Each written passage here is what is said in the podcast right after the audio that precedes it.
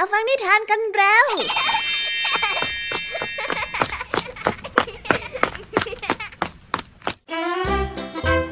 สวัสดีค่ะน้องๆ ยินดีต้อนรับเข้าสู่ชั่วโมงนิทานกับรายการคิสอาในวันนี้พี่ยามีและกองทัพนิทานหันษาพร้อมที่จะพาน้องๆ ไปตะลุยโลกแห่งจินตนาการที่เต็มไปด้วยความสนุกสนานและข้อคิดต่างๆกันแล้วเอาละค่ะ ตะลุยโลกนิทานกันเลย ในวันนี้พี่ยามีมาพร้อมกับนิทานที่เป็นเรื่องราวของไก่ตัวหนึ่ง ซึ่งมีลักษณะที่งดงามมากๆ นั่นจึงทำให้มันถูกเลี้ยงด้วยความเอาใจใส่กระคบกระงม จนมันนั้นคิดว่าตัวเองเป็นไก่ที่มีความเป็นเลิศที่สุดในโลก เมื่อเกิดความหลงตัวเองขึ้นแล้ว ใครจะห้ามอะไรก็หยุดไม่อยู่ นั่นจึงเป็นสาเหตุที่ทำให้มันเคี้ยวท้าต่อสู้กับใครต่อใครไปทั่วนั่นเองค่ะ อุ้ยทำไมเจ้าไก่ตัวนี้ถึงได้เป็นนักเลงแบบนี้ล่ะคะ พี่ยามีคิดว่าไก่ตัวนี้เนี่ยต้องมีคนไม่ชอบมันเยอะแน่ๆเลยค่ะ ว่าไปติดตามรับฟังพร้อมกันในนิทานเรื่องแรกของพี่ยามีที่มีชื่อเรื่องว่า ไก่ซ่าบ้าพลังกันได้เลยนะคะ ส่วนนิทานในเรื่องที่สองนี้มีชื่อเรื่องว่า แสงสว่างและการเรียนรู้ นิทานเรื่องนี้นะคะเป็นเรื่องราวของสมชาย ชายหนุ่มที่มีฐานะยากจน และกัดฟันต่อสู้กับชีวิต จนเรียนจบปริญญาตรี วันหนึ่งค่ะเขาได้มีโอกาสไปพูดคุยกับใครบางคน และได้แลกเปลี่ยนการเกี่ยวกับเรื่องการเรียนรู้ ซึ่งสมชายเอง แม้ว่าจะไม่มีกำลังที่จะเรียนต่อให้สูงกว่านี้ แต่เขาก็ได้เปรียบเทียบความรู้กับแสงสว่างไว้ได้อย่างน่าสนใจ ว่าไปติดตามรับฟังกันในนิทานเรื่องที่สองของพี่ยามี่นะคะ และนิทานภาษาพาสนุกในวันนี้ เจ้าจ้อยที่ไม่เข้าใจว่าทำไมลุงทองดีถึงชอบใช้ให้ตัวเองนวด จู่ๆก็เกิดอาการรู้แจ้งขึ้นมา เมื่อวันนี้เป็นคิวของเจ้าจ้อยซะเองที่ต้องปวดหลังอย่างหนัก และมาขอให้ลุงทองดีช่วย เอ๊ะแล้วคำว่ารู้แจ้งที่นี้จะมีความหมายว่าอย่างไร ไปรับฟังพร้อมกันในช่วงนิทานภาษาพาสนุกกันได้เลยนะคะ เป็นอย่างไรกันบ้างล่ะคะน้องๆหลังจากที่พี่แยมมี่ได้เล่าเรื่องความสนุกกันไปบางส่วนแล้ว น้องๆพร้อมที่จะไปตะลุยโลกนิทานกับรายการคิสอากันแล้วหรือยังเอ่ยเอาละค่ะ ถ้าพร้อมกันแล้วเราไปรับฟังนิทานเรื่องแรกกันเลย กับนิทานที่มีชื่อเรื่องว่า ไก่ซ่าบ้าพลัง ไปรับฟังกันเลย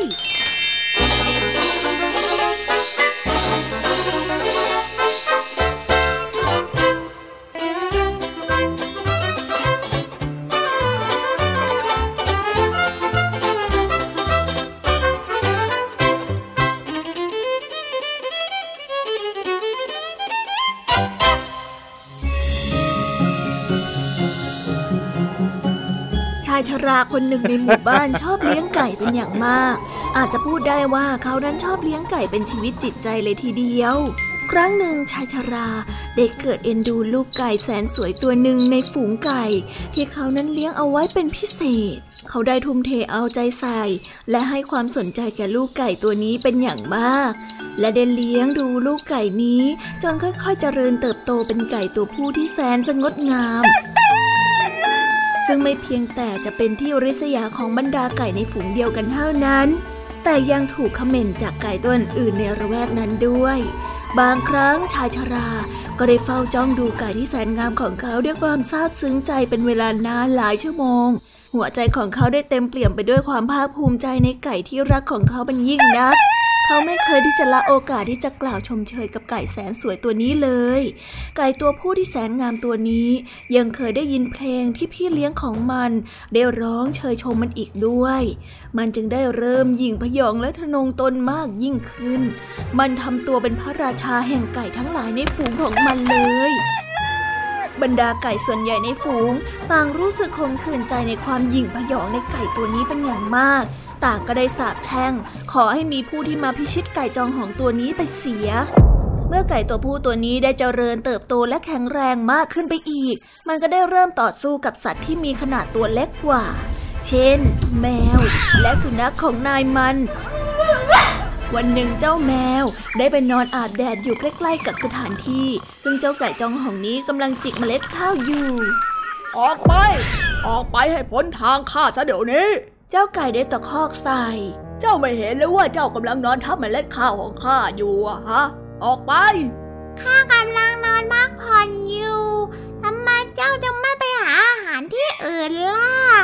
เจ้าแมวน้อยได้ตอบมเมื่อได้ฟังเช่นนั้นแล้วเจ้าไก่ก็โกรธจัด มันได้จ้องมองแมวด้วยสายตาอันดุร้าย แล้วมันก็ได้กระโดดเข้าใส่แมว แล้วได้ใช้ปากอันแหลมคมของมันจิกเข้าไปที่แมวอย่างพันละวัน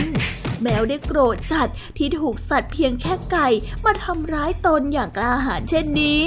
มันจึงคิดที่จะสั่งสอนไก่เสียบ้าง ในขณะที่แมวกำลังกระโจนเข้าขย่ำคอของไก่อยู่นั่นเอง ชายชราก็ได้บังเอิญผ่านมาพอดี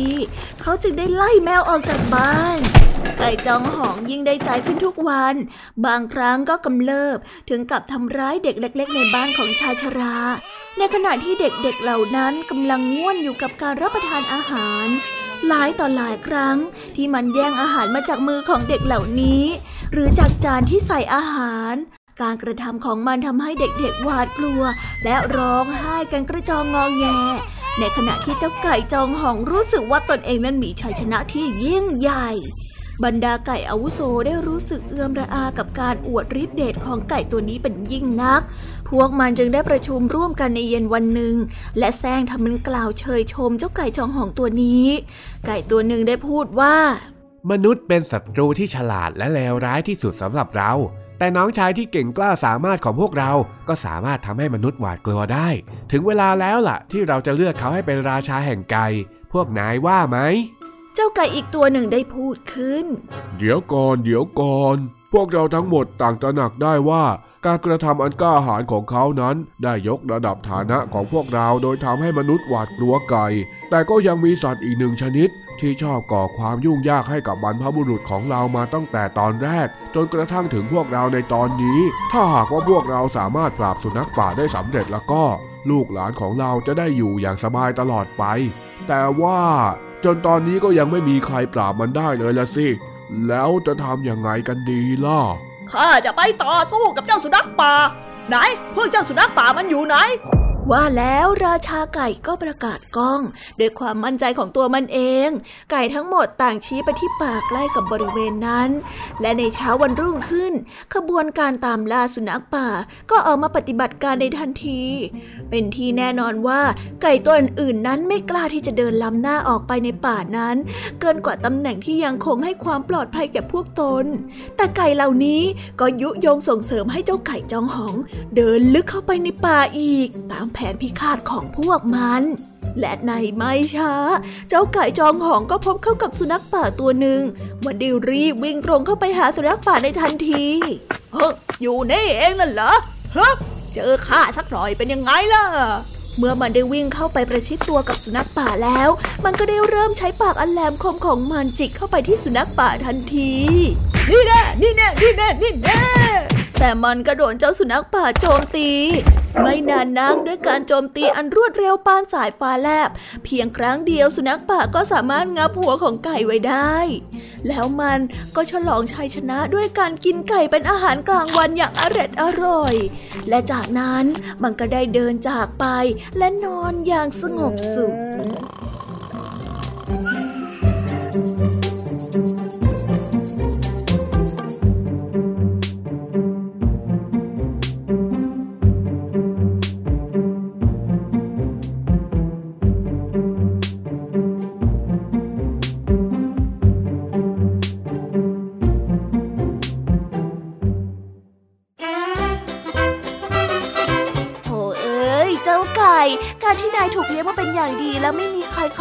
ายเนี่ยก็ไม่ได้หมายความว่านายน่ะเป็นคนที่เจ๋งที่สุดในโลกนะคะ ทุกคนก็แค่ไม่อยากจะขัดใจและทำให้นายผิดหวังตั้งหาก แต่นายเนี่ยดันคิดว่าตัวเองนั้นน่ะมีความสามารถที่เก่งกาจจนนำไปสู่การต่อสู้ที่อันตราย แล้วก็พ่ายแพ้อย่างไม่เป็นท่า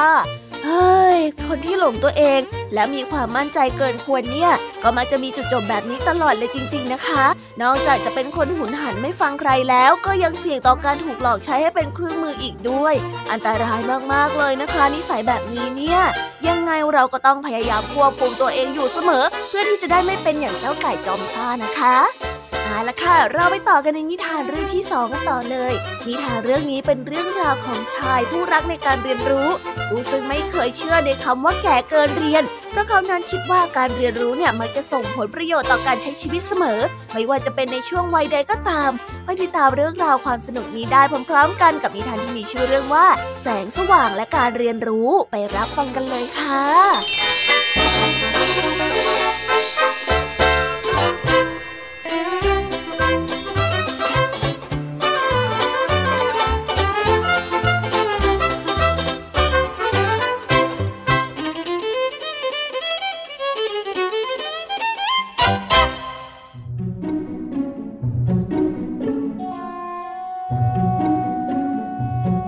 มชายเป็นเด็กหนุ่มวัย 17 ปี อาศัยอยู่กับหลวงตาที่วัด เขาเป็นคนที่ใฝ่รู้ใฝ่เรียน หลวงตาจึงได้ให้สมชายเรียนต่อจนจบปริญญาตรี จบแล้วเขาก็ได้ทำงานที่บริษัทแห่งหนึ่ง ถึงแม้ว่าจะเรียนจบแล้ว แต่เขาก็ไม่เคยลืมพระคุณของหลวงตาเลย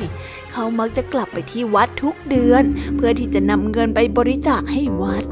สมชายได้เป็นผู้จัดการฝ่ายการตลาด วันหนึ่ง ลูกค้าได้ชวนเขาไปกินอาหาร ระหว่างที่กินอาหารได้มีลูกค้าคนหนึ่งได้เอ่ยถามสมชายขึ้นมาว่า นี่ ผมขอถามอะไรคุณหน่อยสิ คุณคิดจะเรียนต่อให้สูงกว่านี้บ้างไหมอะ สมชายก็ตอบไปอย่างไม่อายไปว่า ตอนนี้ผมคงไม่มีโอกาสส่งตัวเองเรียนได้หรอกครับ เพราะว่าผมต้องส่งน้องเรียนอีกคนนึงครับ แต่ถ้าหากว่าผมมีโอกาสเนี่ย ผมจะเรียนแน่นอนเลยล่ะ ลูกค้าอีกคนก็ได้เปลยขึ้นมาว่า ผมเองก็อยากเรียนนะ แต่ว่าผมเนี่ยมันสายไปซะแล้ว เพราะอายุผมก็แก่มาปูนนี้แล้ว ถ้าไปเรียนตอนนี้ คงเรียนไม่ทันใครเขาแน่ๆเลย เมื่อเขาพูดจบ สมชายก็ได้กล่าวขึ้นว่า ยังหรอกครับ มันยังไม่สายไปหรอก สมชายได้หยุดมองหน้าลูกค้าคนนั้น แล้วก็พูดอย่างเป็นการเป็นงานว่า หากยังเป็นเด็กแล้วรักที่จะเรียน ก็เหมือนกับว่ามีอนาคตที่สว่างสดใสรุ่งโรจน์ดุดดังกับดวงอาทิตย์ยามเช้า แต่ถ้าหากว่ารักเรียนในวัยหนุ่ม ก็จะเหมือนกับแสงอาทิตย์ในช่วงเวลากลางวัน และถ้าหากว่ารักเรียนในวัยชรา ก็จะเปรียบเหมือนแสงเทียน ซึ่งถึงแม้จะไม่ค่อยสว่างนัก แต่มันก็จะไม่ทำให้ชีวิตเรามืดมิด อย่างน้อย เราก็มีความรู้ที่นำทางเราไปจนวันสุดท้ายได้นะครับ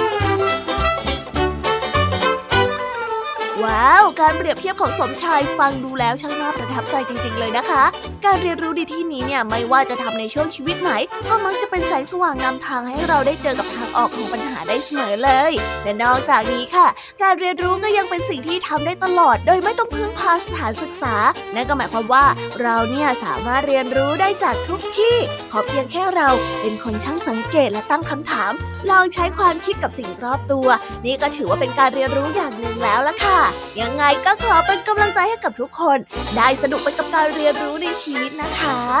อ่าแล้วค่ะน้องๆ ตอนนี้จบนิทานในส่วนของพี่ยามีกันลงไปแล้ว เราไปต่อกันในช่วงนิทานภาษาพาสนุกกันต่อเลย วันนี้ทั้งสองลุงหลานได้มีโอกาสแลกเปลี่ยนกันเกี่ยวกับปัญหาเรื่องสุขภาพ ที่ไม่ว่าจะเป็นเด็กหรือว่าผู้ใหญ่ ก็ล้วนแล้วแต่เสี่ยงที่จะเกิดอาการแบบนี้ได้ทั้งนั้น เอ๊ว่าแต่ทั้งสองลูกหลานเป็นอะไรหรือเปล่าคะเนี่ยน่าเป็นห่วงจังเลยค่ะเอาละค่ะ ไปติดตามเรื่องราวความสนุกและความหมายของคำว่ารู้แจ้งพร้อมกันในช่วงนิทานภาษาพาสนุกกันเลย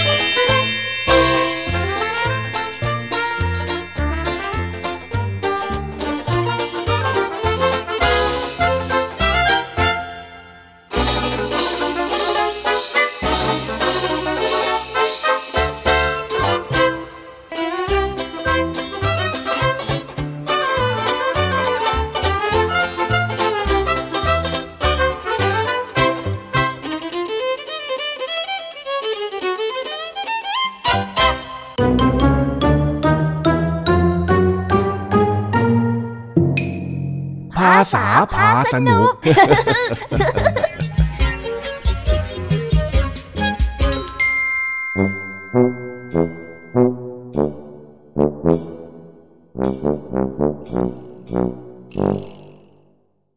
บ่ายวันนี้ เจ้าจอยเดินมาหาลุงทองดีด้วยอาการโอดโอย แถมยังเอาแต่บ่นว่าปวดหลัง จนต้องร้องขอให้ลุงทองดีนวด ซึ่งในระหว่างที่นวดกันนั่นเอง ก็ทำให้เจ้าจอยได้เข้าใจลุงทองดีเกี่ยวกับเรื่องปัญหาสุขภาพมากยิ่งขึ้นโอ้ยโอ้ยลุงเบาๆหน่อยสิโอ้ยโอ้ยโอ้ย เอ๊ะข้าคิดว่าข้าก็หนวดเบาแล้วนะ โอ้เบาอะไรกันแล้วลุงจ้อยเป็นเด็กตัวน้อยเดียวอะลุงทางนี้ต้องทนุถนอมจ้อยหน่อยสิ ครับครับครับคุณหลาน เดี๋ยวลุงคนนี้เนี่ยจะนวดให้แบบนุ่มนวลเลยนะครับอ่าอ่า ดีมาก เออ อย่างนั้นเลยอย่างนั้นเลย อุ้ยอุ้ยอุ้ยอุ้ยอุ้ยเฮ้ยเอ็งนี่นะ แล้วนี่ไปทำอะไรมาเนี่ยฮะทำไมถึงได้ปวดเยอะแยะจนต้องมาขอให้ข้านวดแบบนี้ อ๋อ เมื่อวานเนี้ยจอยเล่นฟุตบอลหนักไปหน่อยนะจ๊ะ เออ มันสนุกจนฉุดไม่อยู่ ก็เลยเล่นไปสลายชั่วโมงอะเหนื่อยแทบแย่เนี่ยเออ ห้าวดีนัก เป็นยังไงล่ะฮะ ดีนะเนี่ยที่ข้าพอจะนวดเป็นอยู่บ้าง ถ้าไม่งั้นนะเอ็งคงได้ปวดเรื้อรังแน่นอน เอาน่ะผัดกันไงลุง เวลาที่ลุงปวดจอยก็นวดให้ เวลาที่จอยปวดลุงก็นวดให้จอยไงแฟร์ๆใช่ไหมใช่ไหมก็ดีแล้วแหละให้เอ็งรู้ไว้ ว่าอาการปวดเมื่อยเนี่ยมันเป็นแบบนี้จอยคิดว่าจอยรู้แล้วล่ะจ้ะรู้แจ้งเลยด้วย ว่าทำไมลุงทองดีต้องใช้ให้จอยนวดบ่อยหืมเอ็งรู้ความหมายของสิ่งที่เอ็งพูดดีแล้วหรือเจ้าจอยๆ รู้สิจ๊ะคำว่ารู้แจ้งที่จอยพูดเนี่ยเป็นคำที่หมายถึงเข้าใจดี รู้ชัด รู้ลึกยังไงล่ะจ๊ะเออเข้าท่าเข้าท่าคำพูดคำจาฉะฉานขึ้นนะเอ็งเนี่ยนั่นแหละนั่นแหละจอยเข้าใจอยากรู้แจ้งแล้วว่าทำไมลุงทองดีถึงต้องให้จอยนวดบ่อยๆเพราะว่าการปวดเนี่ยมันทรมานอย่างนี้นี่เองก็ใช่ละสิถ้าหากว่าข้าไม่แย่จริง ๆ เนี่ยข้าก็ไม่อยากจะรบกวนเองหรอกนะใครจะไปรู้เล่าจอยก็นึกว่าลุงทองดีชอบที่จอยมีฝีมือการนวดที่ยอดเยี่ยม จนอยากจะใช้บริการจอยบ่อยๆซะอีก น้อย แล้วเองรู้ได้ยังไงว่าฝีมือของเองมันเยี่ยมยอดนะเจ้าจ้อยก็ลุงใช้ให้จอยนวดเป็นประจำนี่น่ะแสดงว่าลุงต้องติดใจฝีมือจอยละสิจ๊ะเฮ้ย อย่าหลงตัวเองไปหน่อยเลยข้าใช้เองก็เพราะว่าข้าไม่รู้จะไปใช้ใครต่างหากเล่าอ้าวอ้าวอ้าวพูดแบบนี้คราวหลังจอยไม่นวดให้แล้วนะ ได้สิเอาเลย ถ้างั้นตอนนี้เนี่ยข้าก็จะไม่นวดให้เองแล้วเหมือนกัน เอา เอาอย่าเพิ่งสิลุงนวดให้จอยก่อน ได้ แต่ถ้าข้านวดเสร็จแล้วเนี่ย เองต้องจ่ายค่าจ้างให้ข้าด้วยนะฮะค่าจ้างอะไรกันลุงจอยจะไปเอาเงินที่ไหนมาให้ลุงเล่า ก็ที่ข้าใช้เองนวดเนี่ยข้ายังต้องมีค่าจ้างให้เองเลย โอ้ ย ก็ได้จอยยอมรับแล้วว่าจอยน่ะ ยังดูแลลุงทองดีไม่ดีพอ วันหลังจอยจะนวดคืนให้ลุงทองดีแบบชุดใหญ่เลยจ้ะ เออ มันต้องแบบนี้สิ มันดูแลกันเข้าไว้ มีกันอยู่แค่นี้เนี่ยก็ต้องพึ่งพาอาศัยกันรู้ไหมอืมครับผมรับทราบครับเข้าใจแล้วครับ แต่ว่าลุงทองดีนวดขึ้นมาอีกนิดได้ไหมจ๊ะ มันยังไม่โดนเลยนะจ๊ะอืมครับครับได้เลยครับ เดี๋ยวผมเนี่ยจะนวดให้โดนเต็มเต็มๆเลยนะ นี่นะนี่นะโอ้ยโอ้ยโอ้ยลุงอย่ากดแรงสิเบาหน่อยโอ้ยโอ้ยโอ้ยโทษทีโทษที พอดีว่ามือมันพลาดนะโอ้ลุงแกล้งจ่อยปะเนี่ยเปล่าสักหน่อยข้าเหมือนคนแกล้งเองเหรอโอ้ลุงอะเอากดอีกสักทีนึงเอาโอ้ยโอ้ยโอ้ยไม่